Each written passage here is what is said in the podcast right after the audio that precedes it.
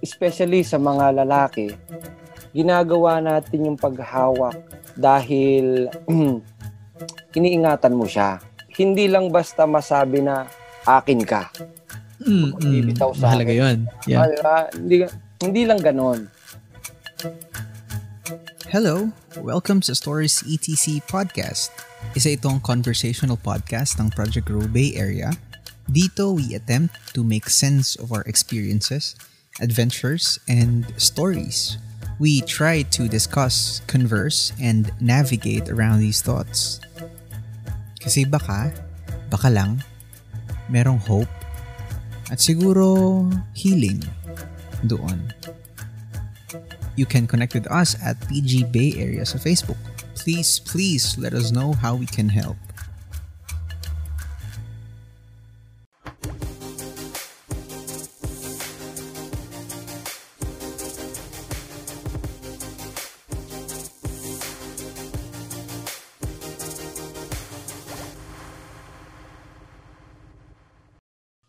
Another episode we bring to you, ladies and gentlemen.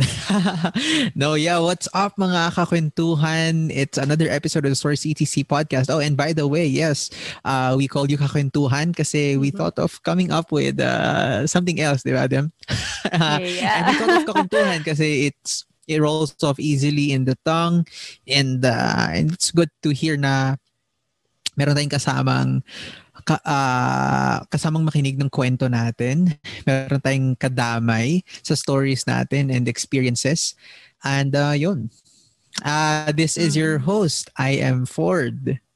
And them. And alam mo, Ford, natutuwa ako kasi meron na talaga tayong taw- tawag sa viewers natin dyan. Hello, everyone. 'Di ba? Parang mas feel ko na ano eh na may kausap talaga tayo, may kakwentuhan talaga tayo. Oh yeah. Kaya naman, yeah. gusto kong batiin diyan yung mga kakwentuhan yes. natin.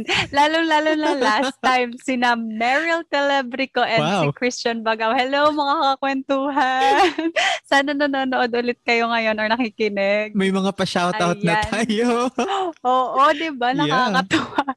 Kaya naman, mm, ayan, kung gusto niyo rin magpa-shoutout, kay Ford next time. Hindi, um, Walang ayan, nakuhani kung... ko lang naman din ang iniabangan nilang mag-shoutout. Hindi, ano ka ba? Ayan, kaya sa mga kakwentuhan natin dyan, kung gusto nyo pang maging updated sa amin at makita yung mga posts namin dyan, mga quotes and everything, you may visit our Facebook page, Project Grow Bay Area or uh, um, at PG Bay Area. Yeah. And uh, how are you guys doing ngayon? Uh, you can put that in the comments below. Comment, Kasi, comment. yeah, kumusta kayo ngayon? Let, let us know. Pwede nyo kami i-chat. Mm-hmm. Lagay nyo sa comment. Kasi, uh, on the surge, talaga, talaga ngayon, on the rise ang COVID cases ito sa Metro mm-hmm. Manila. Um, nakakatakot kasi biglang ang taas ng spike um, ng new cases every day. Kaya nanatili kaming gantong dalawa ni Dem na remotely um, hosting this podcast kasi ang hirap kapag ka bumalik ulit sa sa aming barong-barong na studio. Kasi alam mo yun baka baka magkaroon ng ng transmission delikado na. So I don't know how long this will last pero I'm praying na hindi naman masyadong magtagal. Pero as long yes. as there there are like 'di ba the, the surge of COVID talagang mananatiling remote muna tayo. So I don't know how long this will last. Pero yeah, ganon mananatili tayong uh, nagkwentuhan kahit na remote. And we're still on our season 2, me and my jowa. Uh, in this season, we explore yung ins and outs ng relationship, yung mga tanong na pwedeng mag-arise sa isang romantic relationship, ano-ano yung pwedeng maging problems, issues, um, conflicts, away na pwedeng mangyari and uh, we ask them here sa Stories ETC podcast. And for today's episode, sobrang um, polarizing ito. Ibig sabihin para bang uh, it's either para bang, uh, paano ba nasasabihin niyo polarizing? Parang, uh, medyo divisive siya ganon medyo medyo kailangan mong mag-take ng sides for mm-hmm. for a while kasi kasi sobrang ang, ang dami ng shades of gray di ba literally siguro na shades of gray uh, ang dami niyang ang dami mm-hmm. niyang pasikot-sikot ang daming mga uh, exceptions, mga ganyan, ang daming mga talagang kinakailangan ng navigation. Because in episode 5, this is episode 5, di ba? Yeah, right. This is episode 5, we're talking about Noli Metangere. Touch Me Not. Mhm. How physical, intimate can a relationship be? 'Di ba? Ano yung allowable? Ano yung uh, delikado? Ano yung healthy? And just a note, no? Just a note before we dive into the topic. Itong itong usapin na to ay talagang highly cultural, highly nuanced. Maraming uh, tulad ng sinabi ko, pasikot-sikot. Ang daming kailangan mong ikutan. Hindi ka Mhm. pwedeng mag-declare ng basta-basta, oh, eto na lang, patay, saga sa lahat. Hindi ganun. Ah, kasi nakadepende talaga yung perception natin dito sa kulturang kinalakhan natin, sa upbringing, ah, sa bahay, papaanong tin- tinakil itong topic ng ah, sexual and physical intimacy, 'di ba? Kaya, hin- kaya kaya kaya itong episode na to, guys, hindi siya magiging ah kumbaga definitive, hindi magiging prescriptive na sasabihin Mhm. namin sa episode na to, ito yung dapat nyong gawin, ito yung wag nyong Mm. gawin. No, Mhm. hindi ganoon. Kung anong dapat, anong hindi dapat gawin, anong tama, anong mali. Um, ang gagawin nitong episode na to ay dadagdag doon sa discussions na meron na surrounding this topic and hopefully sa pamamagitan nun will give you guys the watchers and listeners the better light better light to decide on your own so uh hindi kami magiging uh, kumbaga prescriptive at nagsisermon Mhm. All right. So, jumping right into that. Bilang bilang isang uh, predominantly conservative culture, karamihan sa atin, let's face this, ilag. Ilag yung karamihan sa atin to tackle this kind of of discussion. Kasi naiilang, nahihiyang uh, magsabi ng opinion kasi we still practically treat this as taboo. Ang resulta, walang awareness, walang discussion, kaya hindi nagiging maganda yung pag-explore. Kinauuwian, sadly, one of which ay teenage pregnancy. Kasi walang proper navigation. So yun yung gagawin nito na ng ng conversation na to is to navigate and uh, be open sa gantong reality ng relasyon kasi meron naman talagang ganto meron naman Mhm. talagang reality ng physical intimacy sa relasyon. So, why not talk about that? Uh, di, di ba, Dem? True. Kaya nga, Ford, meron tayong kasama tonight. Mga Mm. kasama natin na um, ma- merong mas alam, mas may opinion, mas opinion Aha. kesa sa atin. Na syempre tayo, mga mga youth pa tayo, mga youth Mga baby. sa mga baby pa. Kaya hindi rin natin alam kung anong side, kung magte-take sides ba tayo or what. Mm. Kasi syempre iba-iba tayo ng opinion. Pero ito, ah, meron na siyang experience na ah, higit kesa sa atin, di ba? Mhm. Kaya, kaya naman, baka gusto mong ipakilala na siya, Ford? yeah. Nakakatuwa ang makakasama natin ngayon. Um, isang married man na pwedeng magbigay sa atin ng better light and better opinions on this subject. Yeah, isa siyang currently district pastor, minister sa Quezon. Ah, down south. So malalaman natin ang kanyang opinion. So uh, let's welcome Kuya Hanivik. Uh, Kuya Hanivik, pakilala po ikaw. Ay, hello. Magandang magandang gabi po sa, sa ating lahat. Ako po si Hanvik Cadiz. Just call me Kuya. Kuya Hanvik. Ah, ako po ay from Mhm. Sariaya, Quezon. Pero sa ngayon po, ako po ay naka-assign as district pastor ng Seventh-day Adventist dito po sa Atimonan, Quezon. Ang tawag sa amin dito ay Southern Quezon 1. Ang Southern Southern Quezon ay Mhm. Atimonan, bayan ng Atimonan at Plaridel tapos yung island ng Alabat, Perez at Quezon, Quezon. Mhm.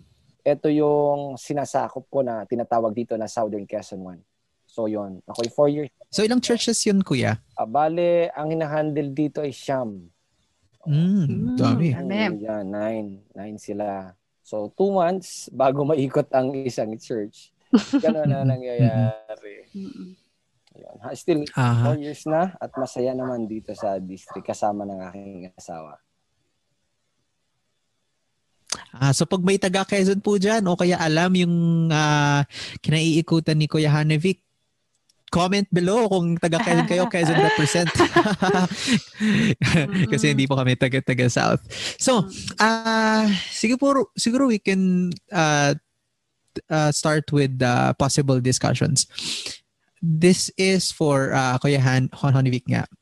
Kuya, ano sa tingin mo yung pwedeng pro at mga con, mga advantages and disadvantages ng uh, physical touch sa isang relasyon?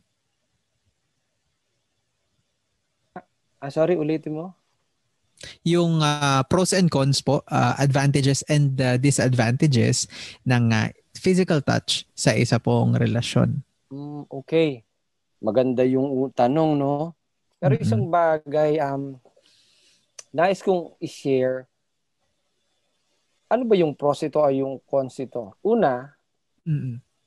kasi kung pupuntahan natin yung bawat isa, may mga mahilig talaga na mag-touch sila. Touch hunger sila. Pero paano Mm. ibig sabihin nun? Ah, yung pag express nila ng love. At familiar Mhm. naman tayo sa mga Mm. languages. Yung Apo. iba act of service, yung Mm. iba ay touch, yung iba ay gift, di ba? Words. Mm. Yan. Mm. So yung touch, ibig sabihin, ah, magandang pag-express ito ng love. So yun ang maganda.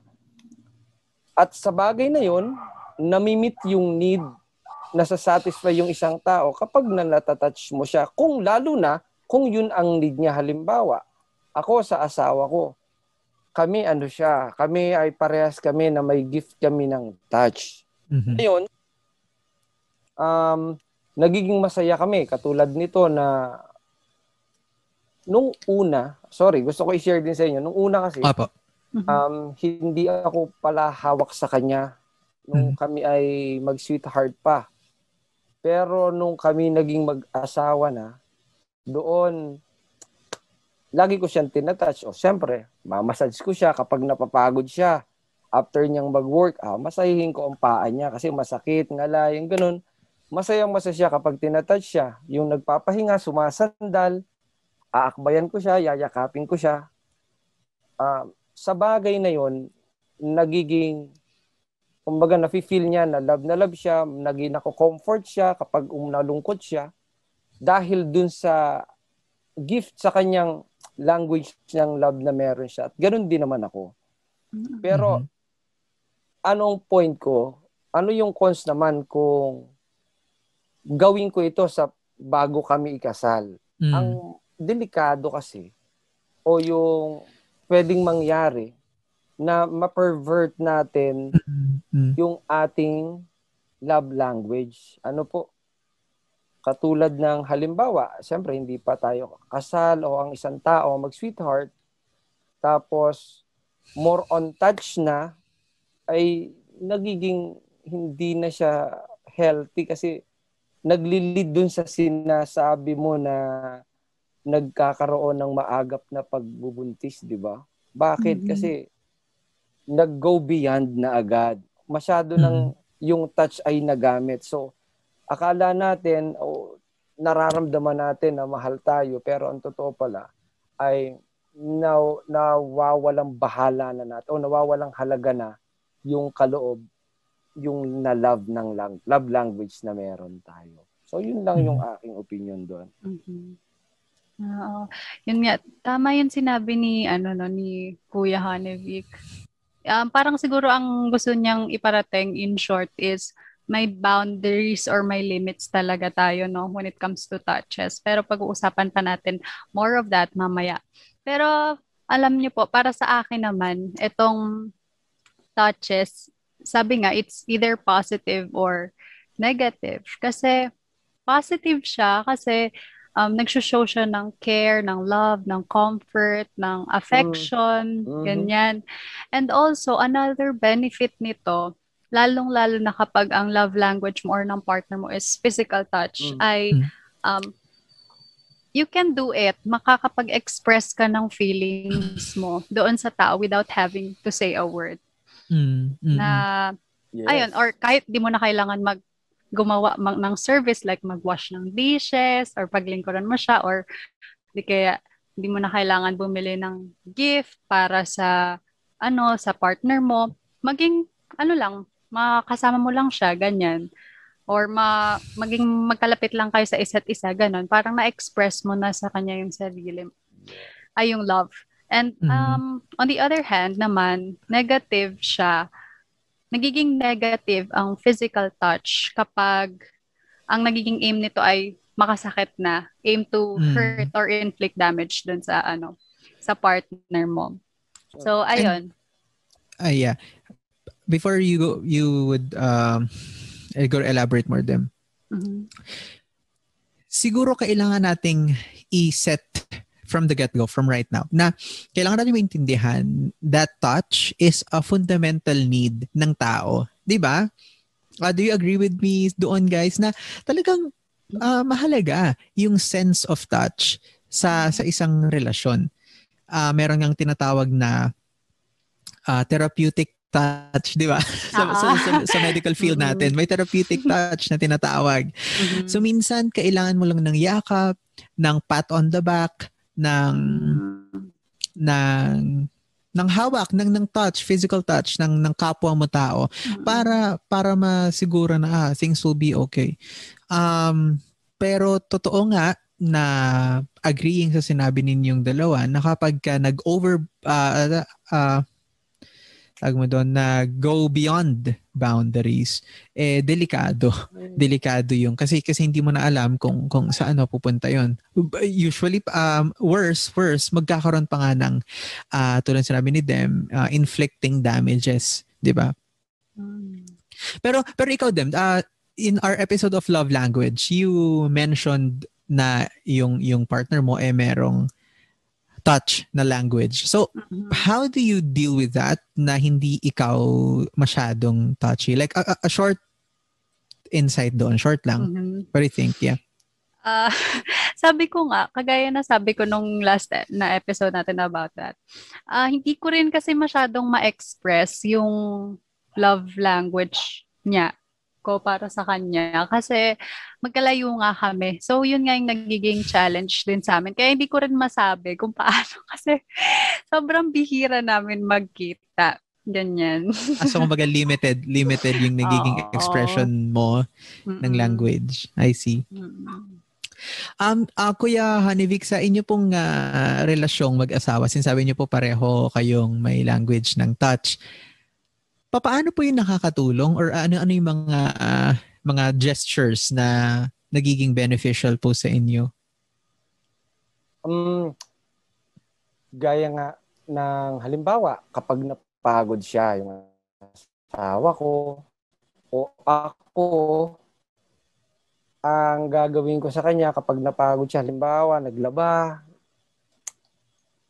imamassage, sabi ko, sasabihin ko sa kanya mamaya, mamayang gabi, imamassage kita. Mm-hmm. O di, sweet. O di, yeah, actually, ganun. Tuwa siya na imamassage ko yung paa niya, yung likod niya. So, nare-relax siya. So, isang bagay na, una, physically, sa ginagawa na nakakapagod, nakakapag-relax siya. So, yun.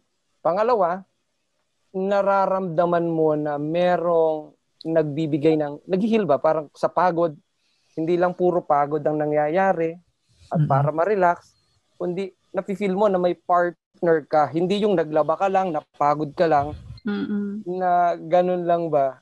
At least meron tao na narayan sa side mo, naka-partner mo na kung kailangan mo ng touch. Kaya nga, sabi din sa Bible, eh, mas mabuti yung dalawa kaysa nag-iisa.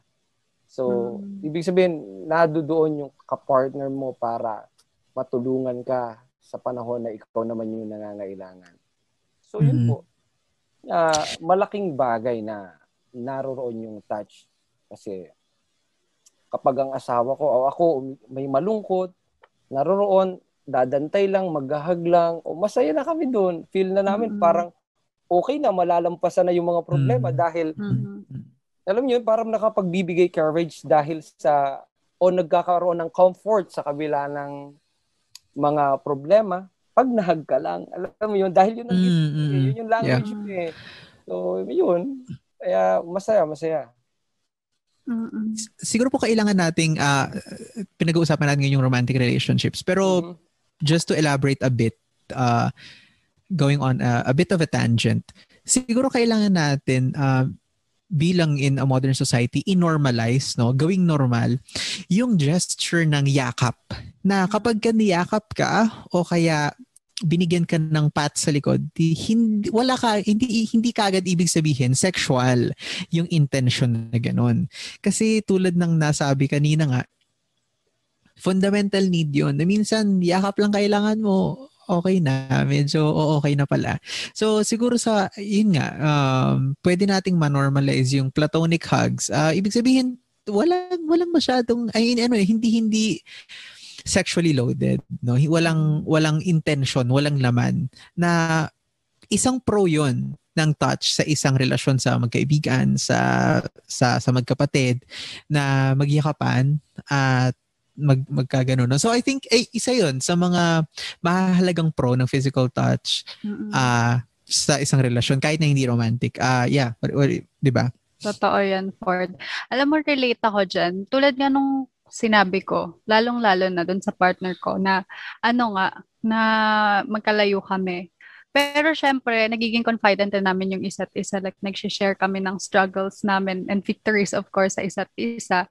So, parang nakakalungkot na parang helpless ka or helpless siya. Parang wala kang magawa mm-hmm. na para ma-comfort siya 'di ba? So, parang pag nagkikita kami, parang doon na ibubuhos talaga na gusto mo mm. siyang yakapin talaga, gano'n na parang ito na sa tagal ng panahon na hindi kayo nagkita tapos uh, hindi pa hindi pa kayo wala pa kayo sa isa't isa physically nung time mm. na mm. parang pareho kayong nagsa-struggle sa life, ganyan. Kaya 'yun. Kumbaga babawiin mo doon, ano? Oo, ganun. Mm-hmm. Kaya ito naman, itong susunod na, na, na pag-uusapan natin or natanong natin, um, parang connected na rin doon sa sinabi kanina na Mm-mm. okay lang ba ang PDA po or public display of affection sa mga magjowa pa lang like holding hands, akbay, and hugs. Tingin niyo po, Kuya Hanavik. Hmm, maganda yung katanungan natin, ano? So, okay lang ba yung mga PDA na holding hands? Okay yun na um, ingatan lang natin na especially sa mga lalaki, ginagawa natin yung paghawak ay yung pagiging gentleman mo. Mm-hmm. Yan. So, nag hold mo siya, ginagabayan mo siya dahil iniingatan mo siya. So, hindi lang basta masabi na akin ka. Mm, mm, sa mahalaga akin. yun. Yeah. Uh, hindi, hindi lang ganon. Kundi ang ipinapakita mo ay yung pagpo-protect mo sa kanya. So, mm. especially kapag naglalakad kayo, naroon, inila, pinipwesto mo siya sa tamang dapat sa side na sa danger side, inilalayo mo siya doon, ilalagay mo siya doon sa safe na lugar. Ah, isa pa, um, paano ba? Kasi ako, gaya nga nung nasabi ko kanina, uh, hindi ako, yeah, ginagawa ko yon na pag maglalakad kami, hinahawakan ko siya, pero hindi ba yung maghapon na, magkahawak na kami, ganun ba, uh, na yung akbay na parang, alam niyo ba yun, na parang nakaki, nasa siko na yung liig niya, yung ganun. So parang, di mas nabibigatan lalo yung babae, di ba? Mm-hmm. So, hindi, hindi alam niyo yung parang yung intention ni ingatan natin eh. Mm-hmm. Uh-huh. Iingatan natin kasi ano ba bakit ako umaakbay? Bakit ako bakit ako nag nag-holding hands sa kanya o bakit ko hinahawakan ng kamay niya? O yung hug, bakit ko siya hinahag? So gaya nga ng sinabi natin, lalo na kapag umiiyak. O kapag malungkot. So isang hug lang, yung alam mo yun, nako-comfort mo na, lalo na sa sweetheart mo. Pero iba yung iingatan mo na yung hug mo ay baka maglid na kung saan. So, hmm. yun yun, yun yung iingatan. So, ang mahalaga kasi yung intention. The more na nakikita mo yung intention mo, magaguide mo yung action mo kung paano ka mag-hug, kung paano ka mag-hold ng hands niya, at magaguide mo ang sarili mo kung paano mo inaakbayan yung isang o yung sweetheart mo. So, yun mm-hmm. yun.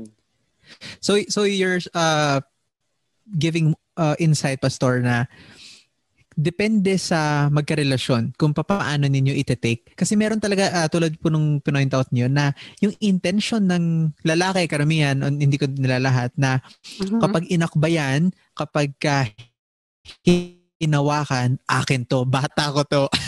Di ba? May mga ganong um, sentiments, karamihan, yung mga karamihan sa atin. No? So, are you saying, um, Kuya Hanovic, na depende sa kung paano ninyo ite-take bilang bilang magkarelasyon, bilang magjowa kung yung yung language ng touch, yung uh, pub, uh, kumbaga physical affection. Ah, yeah. Kasi um the more na yung prinsipyo mo sa buhay na hindi naman sa parang sasabihin napaka preserve mo naman, napaka mm-hmm. anong tawag doon? Napaka makaluma ka naman, parang ganon. Mm-hmm. So, Maria Clara, hindi ganon. So, iniri- pagpapadama mo rin naman ng respeto sa isang babae kung paano mo hawakan siya, akbayan siya.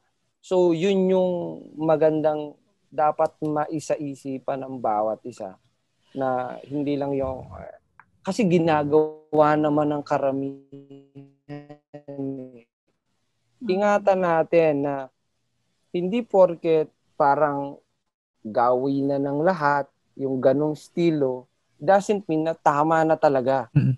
So, o yung prinsipyo mo, magmamanifest yun sa ginagawa mo. So, yun po yun. So, yun. Okay po. Ah, uh, yeah, sige po, go ahead. Ayun lang. So, i- mahalaga ingatan mo yung prinsipyo mo that magma-manifest na lang sa gina- Since we're at it them and uh, personal opinions naman din talaga ito. Mm-mm. Uh, what's what's your take on this? Uh, it's interesting to know. What's your take on this? Okay lang ba 'yon sa iyo yung PDA, uh, yung yung ganyang gestures ng love? Uh, alam mo kasi Ford, pag sinabing PDA sa mga tulad natin, natin mm. or nang siguro Hindi, sa mga age mo, ikaw natin. Lang. Hindi. Nang age ba natin? Uh, uh, ibig sabihin. Parang ang ang dating kasi ng PDA sa mga tao is ano, parang negative agad, 'di ba? Mm. Eh ngayon bawal na, 'di ba? Dinikri na na kapag may nakita lalo na ngayon. Bawal. bawal na, huli ng pulis. Oo. Kahit kahit family member, 'di ba? Hindi na pwede. Hindi, setting that aside. Ah, ikaw daw, ano, ano, yeah, you were saying. Mm. Ah, uh, nag-agree ako dun sa sinabi ni Kuya kanina, no, na yung prinsipyo kailangan pahalagahan pa rin kasi hindi mo ilo-lower yung standards mo or hindi mo hindi mo iibahin yung standards mo just because uh, tawag dito na ganun yung ginagawa. Kumbaga, na alam mo naman kung ano yung tama at mali, yung mga dapat gawin or hindi. So, ayun. Um, basta hindi lang mag-exceed doon sa boundaries. Hindi lang dapat uh, kumbaga yung intentions nga, yung intentions mo, kailangan pure pa rin. Parang, para sa akin, para sa isang babae, sa akin lang ha, I cannot speak for everyone. Okay. para sa akin lang. I find it sweet kapag inaakbayan ako, ganyan. Mm-hmm. I mm-hmm. feel protected or secured, mm-hmm. ganyan. Kapag, kapag ano, parang, uh, parang feeling ko hindi ako nag-iisa, ganyan. Nandiyan lang siya always, ganon. Ayun. Okay. Pero that begs the question, ano yung boundaries, di ba? Of, of course, wala naman tayong tama at mali. Talagang discussion lang to. At uh, maaring iba yung views namin sa views ninyo. So, what do you think about this? Let us know below. Nox YouTuber. pero, pero yeah, uh, an ano yung boundaries? Saan nagtatapos? Saan, nag saan nagtatapos yung boundaries? I guess. Mm-hmm. Di ba? Opo. Uh, boundaries? Ang ganito, the more na nagkakaroon ka ng respeto, kasi ano man, iba't ibang tao man, iba't ibang pananaw, Pero kung naroroon yung respect, binibigyan mo siya ng integrity, ikaw may integridad ka na lalaki, at meron kang, yung babae binibigyan mo ng integrity. So, makikita mo doon, natural na lang sa'yo na hindi ka mag-go beyond doon. Mm. Di ba? Mhm. So, Mm, mm, okay, gagets ko So- po yun. Oo. so yun, yun, yun yung punto ko doon na actually, sorry kung hindi ko masyadong ma-pinpoint yung isa, Apo, pero apo, yung gets, gets, gets. principle sana, ang mahalaga na makita po natin, yung prinsipyo. Hindi lang yung Mm. basta gawin natin to, wag ito. Mm, mm, mali yung mm, ganun mm, eh. mm, Mm. Kasi nagkakaroon lang ng maling kaisipan, bakit bawal yun? Bakit bawal ito? Di ba? So, Mm. iingatan natin, especially yung thoughts natin, yung ating prinsipyo, kung paano tayo mag-isip. Okay lang naman to. To seryoso naman ako sa kanya. Di ba? So, nadadaya tayo ng isipan natin. So, mag-iingat tayo doon. Mm. Yun. Ang ganda, gusto, gusto ko po yung na-point out ninyo kasi hindi ko yung naisip kanina habang, habang tinatanong ko po yun na minsan wala talagang clear-cut na boundaries, 'di ba? Minsan wala Mm. talagang ganun kasi minsan yung boundaries mo baka sa baka sa iba eh masyado nang malayo 'yon. Kaya yung konsepto ng pagbibigay ng integrity at ng respect sa isa't isa, ang ganda po nung pinoint out nyo Kuya Honevic na Mm. kailangan mo tanongin sa sarili mo, kapag ka ginawa ko ba to sa partner ko, ah, kapag ka, halimbawa, kung ano man yung ginawa kong physical touch, binibigyan ko ba siya ng integrity? Binibigyan ko ba siya ng respect? O nagiging alipin lang ako ng kumbaga tawag ng laman na masyadong graphic yung term. Pero nagiging alipin lang ba ako nun? Ah, o, o alam mo yun, binibigyan ko ba siya ng integrity o di ba? Ang ganda. Oo.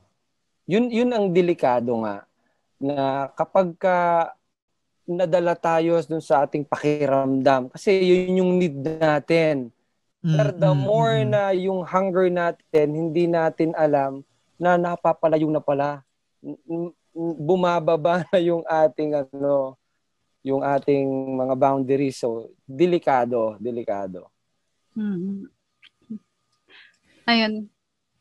Ako naman, Fort. Kasi hindi ako, siguro magkaiba, may pagkakaiba talaga ang babae at lalaki. Kaya hindi ko rin masabi kung ano yung nararamdaman ng mga lalaki kapag ganun eh. Kapag yung sin- sinabi mo kanina ang term na tinatawag ng laman or what. Ang graphic ng term eh, no?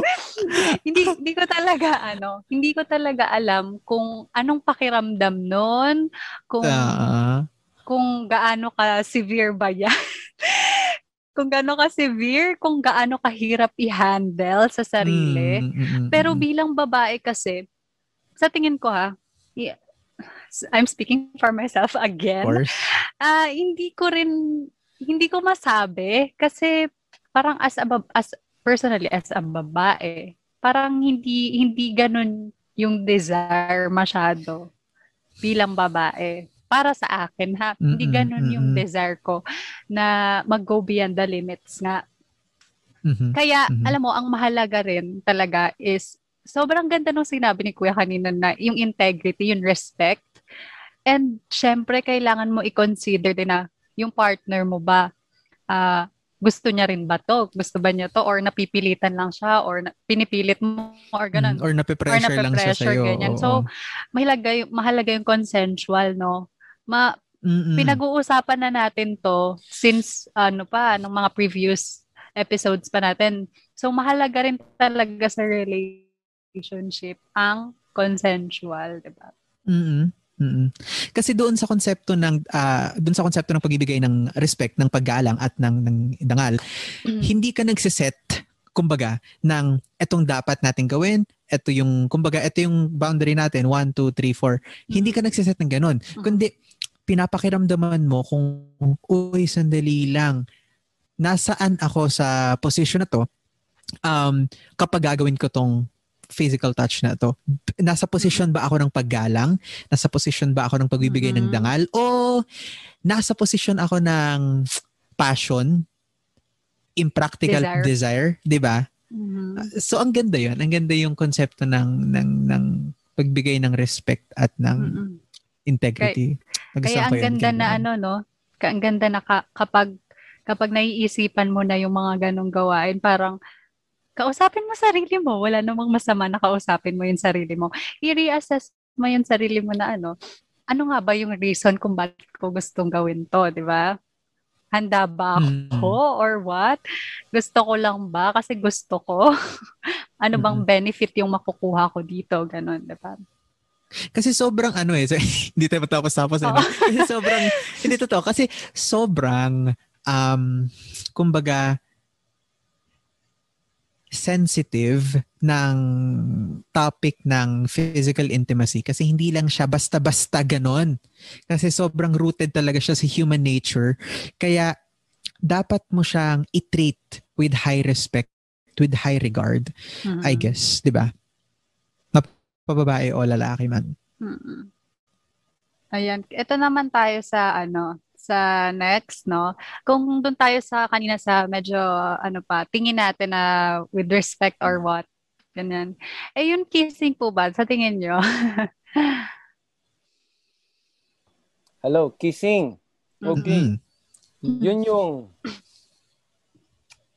uh, sorry to say pero kailangan mo maingatan yon ang kissing kasi ay kapag ka nag-kiss, lalo na, syempre, alam naman natin yan, ay nagki-create siya ng physical ano eh.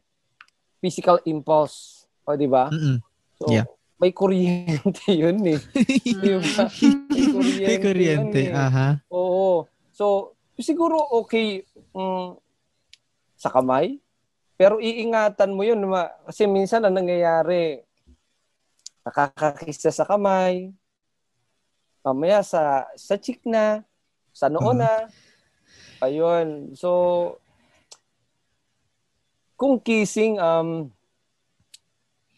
para sa ang ang, ang aking pananaw diyan sa mag-sweetheart ay mag, maingatan natin na especially hanggang ako para sa akin kung mag-sweetheart yan noo alam mo yun kapag kisa noo parang ano eh parang para bang yung, yung respect, yung security ng isang tao na ibinibigay mo sa kanya na mahalaga ka sa akin. Mm-mm. Yun yun.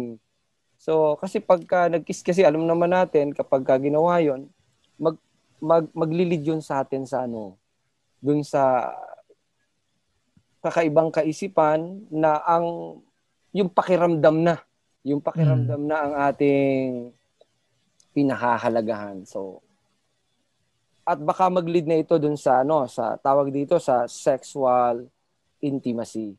Uh, yun yun. Ay kaso hindi pa nga kasal eh, 'di ba? Mm.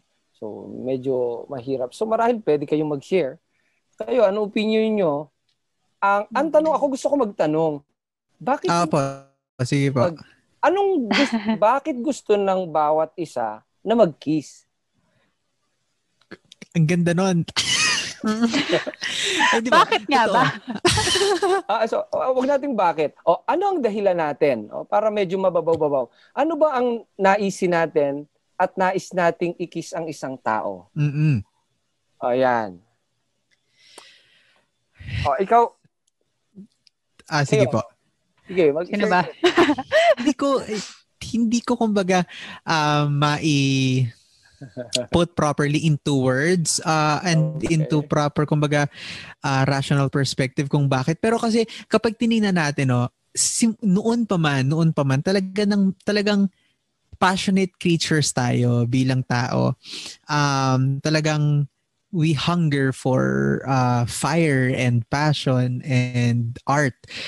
At yung konsepto ng halik yung konsepto ng kissing, para bang universal language siya na talagang hindi natin alam kung bakit, pero hinahanap-hanap ng tao in one way or another. So, kaya nga kaya nga na sa, sa umpisa po, talagang talagang ano ito, talagang uh, minake sure ko na itong conversation na ito ay ang dami niyang uh, gray areas, ang daming shades of gray. At hindi ka pwedeng mag-weigh in on one topic or another tapos tapos ah, two. Hindi, hindi siya ganun. Talagang, ewan, ewan, ewan ko, para sa akin kasi fundamental necessity siya ng tao. Pero dahil nga sa all too often ano tayo uh, inclined tayo sa inclined tayo sa sa pagkakasala, sa temptation eh yung fundamental need ng halik, yung fundamental necessity ng pag ng ng kiss eh nauuwi sa hindi maganda. So dapat eh mag-iingat. I think. mm Uh, how about you, Diadem? Ako po, ah, uh, hindi ko masasabi kung tama or mali yung kissing po talaga.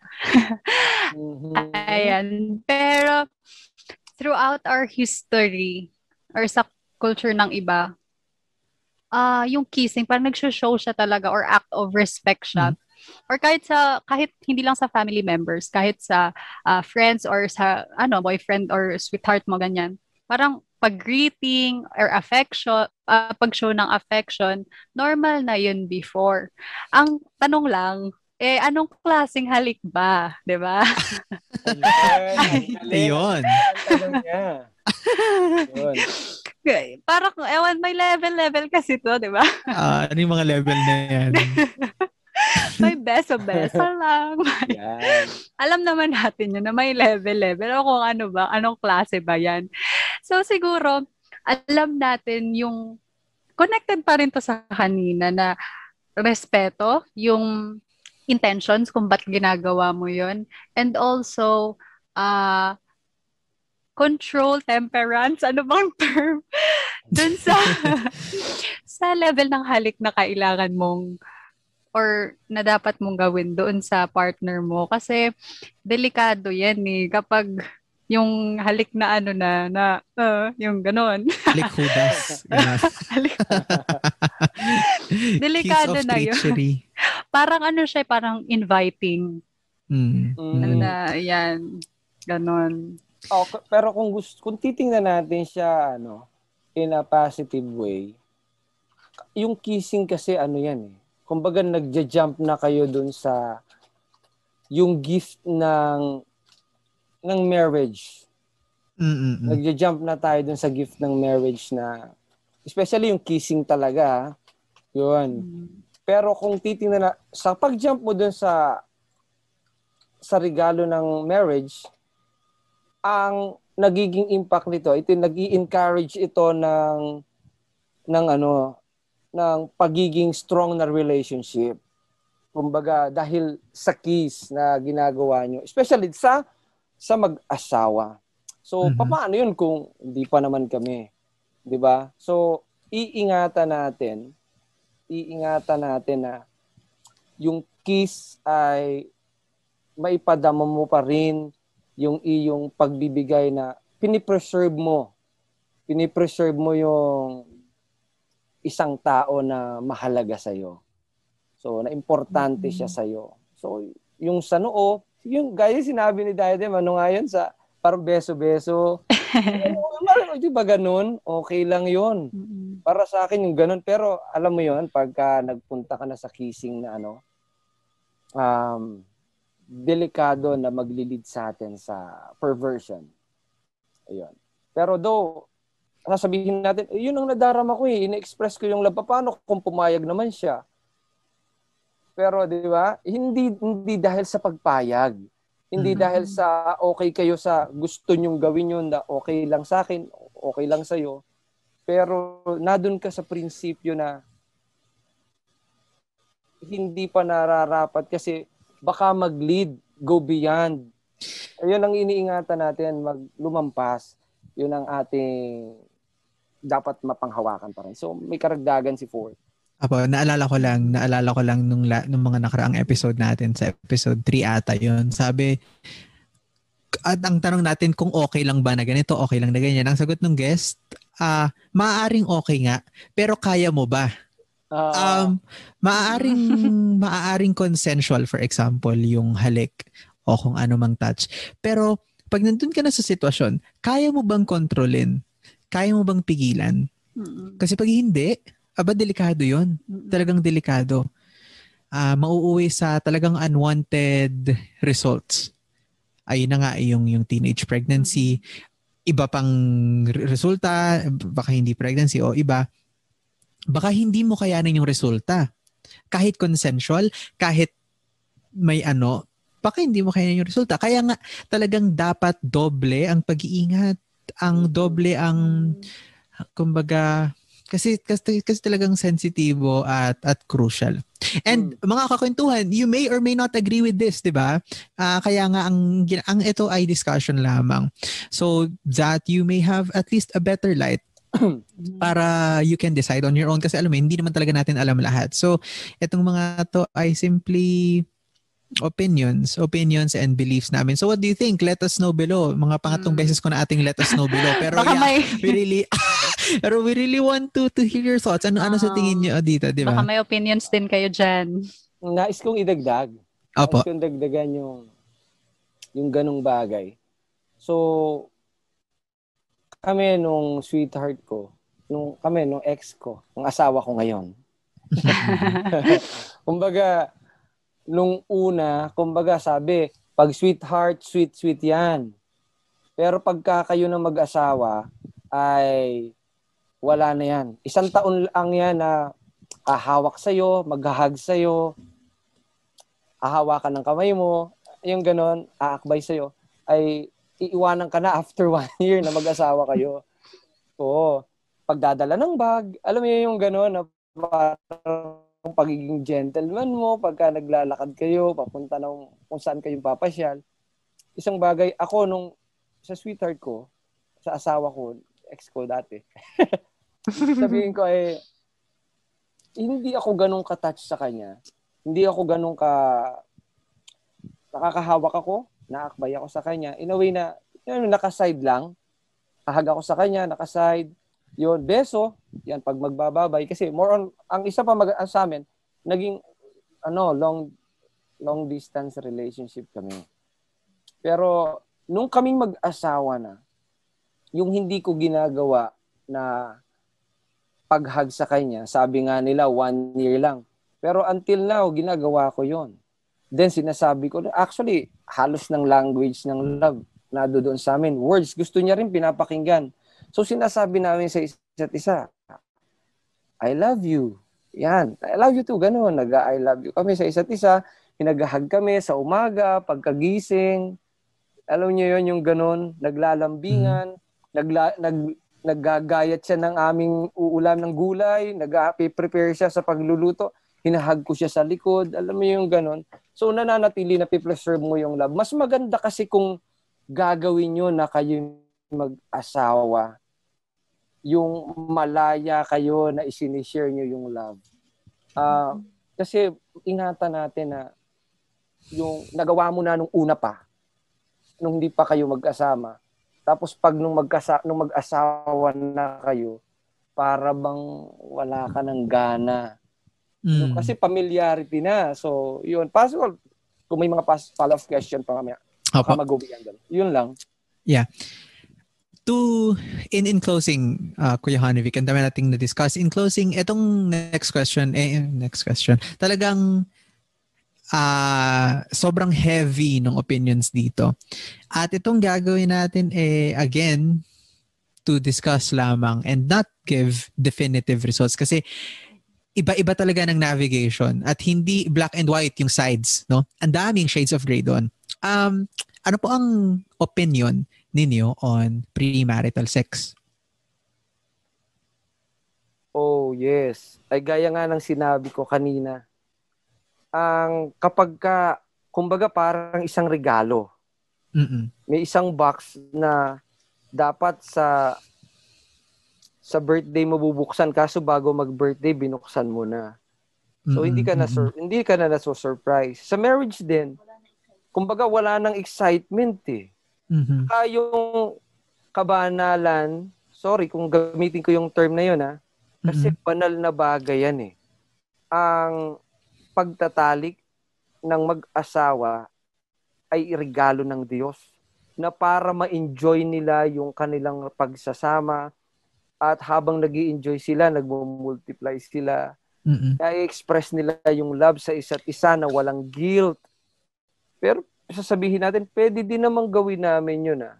Sorry, um, ang mangyayari kasi parang hindi ka na masaya dun sa part ng marriage na ibinigay ng Diyos kasi ginagawa mo na.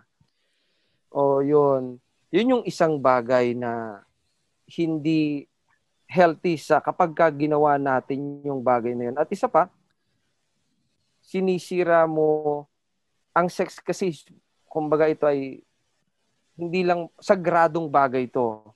So, Mm-hmm. sa sacred thing na iniregalo ng Diyos, yun. Dapat maging ma-preserve mo yun at ma-enjoy mo yun sa panahon na ikaw mag- mag-asawa kayo. Mm. Ayun. May nakikita po akong sa audience natin ngayon, siguro talagang gagawin, "Hmm, well, not exactly. gets gets ko gets talaga namin no mga kakwentuhan na sa isang relasyon for example, hindi natin ini-invalidate yung hirap to maintain the chastity. Yung hirap at yung struggle talaga na huwag gawin yun. Kasi ang totoo, I mean, I've I mean, I've heard a lot of stories na talagang ang hirap i-maintain kasi minsan talagang you just had to do it. sa mga, sa mga iba, di ba? Di ba? Gets natin yun. Pero siguro nga yun yung uh, pinopoint out ni uh, Kuya Honevi kanina, no, na sobra niyang halagang bagay para lang itos around mo ng ganun-ganun na lamang, na i-dismiss mo ng ganun-ganun na lamang. Kasi ang passionate natin, lalo na siguro sa mga mag uh, sweetheart pa lang, magjowa pa lang, ang passionate sobra niyan eh. Baka feeling mo, kakayanin mo. Pero after nun, bigla kang mawala ng gana kasi alam mo yon natapos mo na, yun na yung, tapos na yung goal mo, nawalan ka na ng gana, sira yung relasyon nyo. Diba? So, I don't know. Uh, what do you think on this, Dem? Alam mo, Ford, nakakatakot yung sinabi mo kanina na na baka after nun, wala na. 'Di ba na kaya kaya ka lang nakipagrelasyon kasi gusto mo lang ma-meet yung need mo. Hindi actually Mm. need, yung want mo, Mm. yung desire mo, 'di ba? Kasi hindi naman siya need na na habang magkarelasyon pa lang kayo na hindi pa kayo mag-asawa, 'di ba? Mm. Parang hindi lang siya, hindi naman siya need talaga. Kumbaga, ano lang, pampawala ng, ay pampasatisfy ng desire? Or what? Hindi ko alam. Mm. Um, Yeah. Sige po, sige po, Kuya, Ah, sige go po. ahead. Um, gaya nga ng sinabi, ang, ang, ang, kumbaga, ang pagtatalik ng mag-asawa, kumbaga, ito yung nag, nag empower ng mag, sa mag-asawa. Sa So, mag-asawa. Oo, sa mag-asawa yan. So, kasi Mhm. walang guilt eh. Walang Mm. guilt. Bakit ba may Mm. guilt? Bakit ba may guilt na nararamdaman? Bakit Kasi merong wrong, kasi alam mong mali, di ba? Ah, di ba? Ah, at tanong ko ba, bakit ma- anong dahilan nagkakaroon ng kaisipan ang tao na kapag ka, o sige, ibigay mo lang ng ibigay, bakit ang sama ng tingin sa kanya? Mm. O di ba? Mhm. Kasi kung ay gusto kasi ng tao na parang maging malaya lang na magagawa, na wag titingnan na parang ang pangit na klase mong babae kasi ibinigay mo na ang sarili mo sa iba't iba. Kung mangyaring ganun, di ba? Kasi mm sa Mhm. relationship, o ibinigay mo na sa kanya, hindi nag-work out. O punta ka naman sa panibago. Then, Mhm. another meron na naman. So, ano ba ang point dito? Makikita natin na merong mali, may tama. Di ba? May Mhm. mali, may tama. At merong masama. O kumbaga may mabuti. Yan, dalawa Mhm. lang yan. So a good and bad side. So iingatan natin, papaano na ba tumatakbo ang ating isipan? Baka nadadaya na tayo na ang gusto lang pala Mhm. natin ay yung desire natin. Di ba? Mhm. So yung katawan mo, yung laman, do matinding temptation 'yon, di ba? Marami Mhm. 'yon. So kaya maiingatan lang natin ito kung papaano tayo tumatayo sa isang prinsipyo as a pastor. Hindi lang dahil sa ako'y Kristiyano kaya ito yung pananaw ko, kundi dahil sa nakita ko yung kagandahan ng ibinigay ng Diyos na para sa mga tao na yung kapahalagahan. Kasi ano man ang ginagawa natin, dapat nakaluluwalhati. Hindi ako nakakadisgrasya, hindi ako nakakapagpahamak, hindi ako nakapapagwala ng integridad ng tao, Mm-mm. hindi nakakapagbigay respeto, na ipapakita ko yung love. Yun yung yun yung mga bagay-bagay na dapat na meron ang isang tao. Still, I'm not saying, hindi tayo nagsasalita na kumbaga, alam na alam ko, ang galing ko, na parang hindi ka na, nag, nagsasalita tayo uh, base sa kung ano yung nararapat according sa pagiging isang Kristiyano. So, as a Christians na kumikilala sa Diyos, ginawa ako ng Diyos na ako'y may halaga. So, mabubuhay ako ng may halaga. Pahalagahan ko rin naman yung iba. Kasi ang gusto ng Panginoon, mahalin ko yung kapwa ko.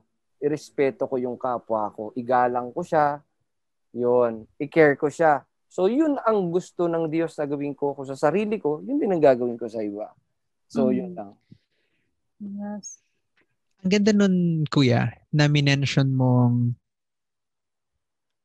kailangang mabuhay ka ng may halaga at kumbaga holy, wholesome ba? Wholesome. Mm-hmm. Ka, nakakalungkot kasi na kapag ka nasa isang relasyon, uh, the relationship's going well and fine. A romantic relationship ha, uh, nagiging beneficial kayo sa isa't isa, nagkakatulungan kayo, nagkaka nagiging uh, kumbaga malugod yung relasyon nyo sa inyong growth bilang tao. Tapos dahil lang gusto ninyong i-try yung yung yung yung bagay na yon. Maybe by sheer passion na akala ninyo magsi-strengthen ng relasyon na yon. Eh pagtapos hindi pala. Pagtapos for example, for example ah, merong pregnancy, unwanted pregnancy. Eh hindi pala handa yung tatay, hindi pala handa yung nanay na na magdala. Mm. Anong sunod? Na yung na yung isang perfectly fine relationship eh nasira dahil doon. Nasira dahil doon.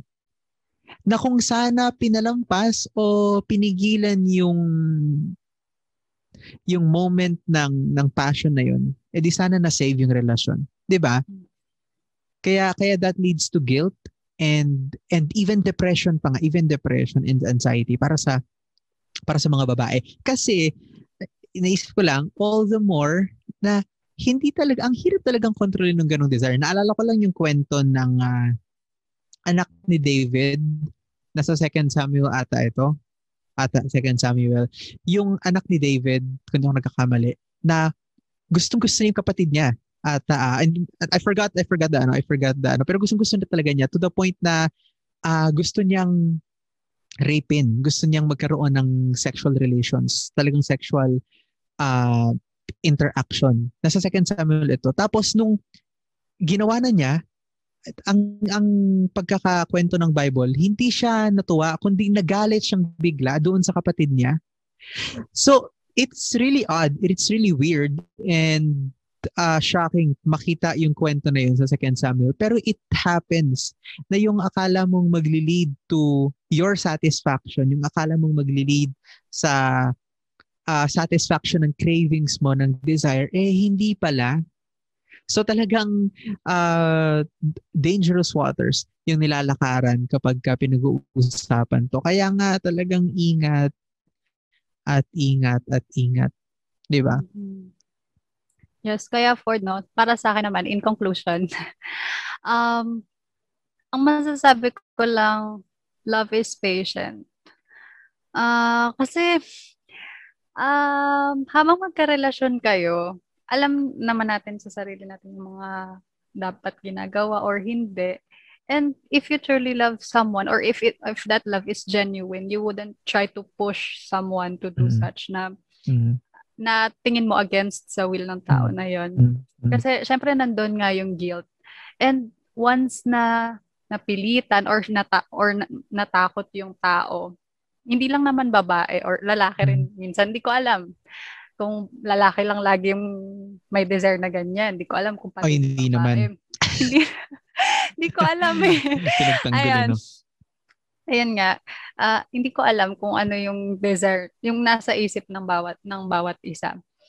Kaya ayun, hindi ko alam na kung paano ba siya ah, may thoughts na nag sa head ko, pero hindi ko maano, ma-construct ba sa salita.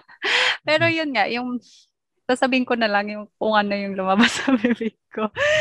na, ayun, ah, uh, yun nga, hindi, hindi mo siya pipilitan kasi may times na kaya papayag na lang, kaya sa tingin mo nagiging consensual na lang siya is nag, nagiging uh, parang na-pressure lang yung yung isang party, yung isang side. Mm. At, kaya at hindi lang nun, siguro hindi lang siguro pressure sa rela- uh, sa partner kundi pressure ng society na oy everyone's doing it maybe yes, I should exactly. do it as well. Mm kahit yes. na ayaw mo naman talaga. Oo kahit na ayaw mo naman talaga. Kaya alam mo yun after mga mangyari yun after nyo gawin yon after nyo mag-sex or and all, parang na-feel ng babae. Mafe-feel, or hindi ko alam, uh, yung guilt na sinasabi nyo nga kanina, na parang pinahahalagahan ko to noon, alam ko na, alam ko yung, may prinsipyo ako noon, pero ba't ako nag-give in, gano'n, di ba? Mm. Parang madede, yun, mag, magiging anxious na, madedepress na, kasi, uh, alam mo kasi, parang uh, nandun din yung fear of judgment mo na hmm. hindi na ako hindi na ako malinis na tao. Madumi na nga ako noon lalo pang narumihan. Parang ganon, ganon yung feeling. So, hindi ko naman siya masasabi kahit sa sarili ko personally, hindi ko rin masasabi kung anong feeling noon. Pero siguro sa based sa mga kwento sa mga observations ko, ganun yung nangyayari. Nagiging devastating talaga siya sa physically, emotional, uh, I mean emotionally. Yes, and love is patient. it's very true. It's very true. Lalo pantindi ng weight nito, especially sa mga babae. Kasi babae yung uh, usually undermined eh. Babae yung usually exploited eh. Kasi mga lalaki talagang, ewan ko ba. Pero kadalasan talaga babae kasi yung exploited mm-hmm. and uh, underprivileged sa usapang ganito. No? Mm-hmm. Naririnig um, ko so, pa nga minsan. Yeah, yeah. Naririnig ko pa minsan yung magulang ko na parang kapag binigay mo yan, talo ka. Kasi paano kung talo talaga yung term, no? Pero yun nga, parang uh, paano kung hindi naman pala kayo yung sa huli? Paano kung hmm. hindi naman kayo yung formal? Hindi mo, yung supposed to be na regalo mo para dun sa ma- mapapangasawa mo, naibigay mo na sa iba. Hmm. Parang, hindi na siya sacred kumbaga or mm. yan. Basta yan. Although I yeah, although I know you guys probably have different opinions than that. Oo, kaya, guys. Yeah. pero open dito ang lahat ng opinion. Kaya yeah, pero, comment below. Uh, ano eh, talagang hindi ito matatapos eh. Talagang never ending ito. Pero mm. to wrap up, um, Kuya Honey, with what we've discussed, um, ano yung pwede mong closing insights dito? Hmm. Gaya ng sinabi ko kanina, napakahalaga na maingatan natin yung ating prinsipyo kung paano natin in-express ang love. Though ang ating language of love ay touch, na doon ka pa rin na iniingatan mo ang sarili mo at yung partner mo, yung sweetheart mo, na ipinapakita mo yung respect. Ipinapakita mo yung care, tsaka yung integrity na binibigay mo sa kanya at ikaw na meron ka rin nun, ang nangyayari dito, nagkakaroon ng strong relationship. Ano po? Kasi especially kung ang gusto mo ang tao na minamahal mo ay gaya ng sinabi nga ni Dem na kailangan eh ah, sabi niya talo. Ayo kung sorry to say na mm-hmm. ayoko gamitin yung salita na talo kasi mm-hmm. hindi siya hindi ganoon. Wag mm-hmm. ingatan natin na wag gamitin yung talo ka, paano kung hindi siya? Eh, paano kung siya? Di ibibigay ko na. Mm. uh-huh. Maging strong tayo na gaya ng sinabi mo kanina na yun ay para sa mapapang asawa mo, i-reserve mo yun. Right. Dahil una, inirerespeto mo ang sarili mo, iniingatan mo ang sarili mo, ganun din yung partner mo. At ang isa pa, nag-glorify natin ang ating Diyos. Kasi ang gusto ng kaaway, gusto kong i-share din sa inyo na, ang gusto ng kaaway ay ma-pervert natin ang lahat ng mga regalo ng Diyos. Baliwal na ina. Satan kasi ang gusto niya sirain ang relationship. So, dahil sa pag express mo ng feeling mo, mag-gratify yung desire ng iyong laman, alam mo yon ng flesh, masisira naman pala yung relationship. So, bakit ang tingin natin sa mga ibang tao na ang daming anak sa iba't ibang magu sa iba't ibang tatay, di ba? May anak siya pero iba't ibang tatay niya. So, naging biktima sila. Naging biktima sila sa mga klase ng relationship na akala nila ay tama. Ba, na basta na lang nila ibinigay dahil ang kanilang pinakaramdaman eh, eh ito naman yung ito yung mahal naman niya ako, parang ganon. Feeling lang, feeling. Pero mahalaga yung integridad. Pero pwede rin nating sabihin, e, paano? O sige, bibigay ko sa asawa ko, paano kami magkakaayos? Hmm. Paano ko masasabi na siya talaga ibibigay ko sa kanya? Nagsama nga kami, nagkasal kami, pero naghiwalay din kami. No. Ang gusto ko ay yung prinsipyo. Ang gusto kong puntuin hmm. sa atin ay yung pangahawak nyo sa prinsipyo. Kung ang prinsipyo ng partner mo o ng sweetheart mo ay meron ding respeto, pagbibigay ng integridad sa iyo, at ikaw sa kanya, sigurado magiging maayos ang relasyon kasi ang bawat isa ay ginagalang ninyo. So, hmm. I want to tell, na sabihin, mahalaga ang respeto, mahalaga ang pagbibigay ng integridad, at nakapagpapalakas ng relasyon ng bagay na yan. So, Ganda. yun lang. Ganda.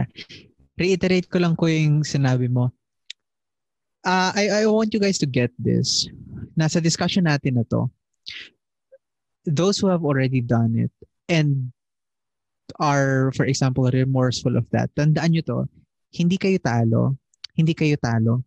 Yung worth niyo bilang babae, bilang lalaki, ay wala doon sa virginity. That's a very, that's a social construct. merong newness sa paglapit kay Jesus. Merong, merong nare-renew. Merong nababago to those who come to Him.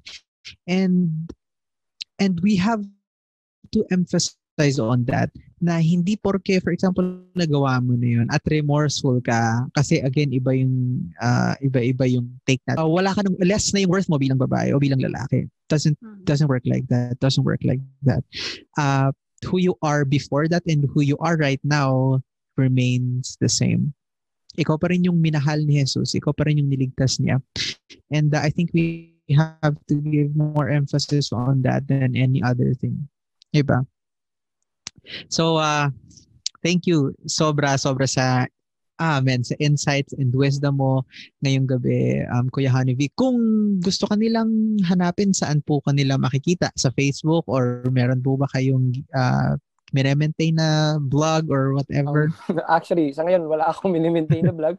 Pero sa Facebook, yeah, may Facebook account naman ako. Kung gusto lang nila mag-question, magtanong, gusto nila magpa-cancel, okay lang ako. Open ako. Hanevicadis, H-O-N-E-V-I-C and C-A-D-I-Z.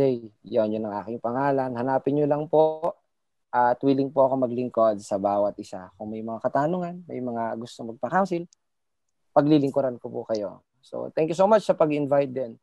At God bless. Gaya na sinabi natin, tama yon Tama yung sinabi po ni Ford na sino man tayo, nagkamali man tayo, ang Diyos hindi nagbabago ng pagmamahal. Mm. Yan. Mm. Talaga. Talagang no judgment dito, guys. No judgment. Let us know what you feel. You may or may not agree with what we've talked about. Uh, how do, what do you think about this? Let us know sa Facebook uh, at PG Bay Area or you can hit us an email at projectgrow.ba at uh, gmail.com. So, talagang no judgment, guys, kasi lahat tayo dito eh navigating this same thing called life. Walang mas magaling, walang mas nakakaangat. Talagang pare-pareho lang tayo in this mystery na hindi rin talaga natin alam yung sagot, 'di ba? Ha, so with that, uh, th- we are thanking Kuya Hanivik for his time. And uh, we're thanking you guys for tuning in tonight on this episode. Next week, on our second to the last episode. Oh, yeah. Exciting to. Ewan ko sa them. Para to kay Ford. Mabuhay! Aba, no? Single ang mga single. Bakit nga ba ganun pa rin? Lalo siguro yung mga talagang walang experience since birth. I'm not talking about myself. Bakit nga ba? Alam ko na yung title natin. Bakit nga ba single si Ford? Okay, moving on tayo dun. Bakit nga ba single ang mga single? Ano yung mga pinaniniwalaan nila? Ano yung mga sentiments nila? Bakit hanggang ngayon eh talagang ano ba yon? Are you guys plants? What what are you even? we'll tune in next week on that. It's our second to the last episode for this season. Pero for now, this has been Ford. And them, and you're listening to Story CTC Podcast.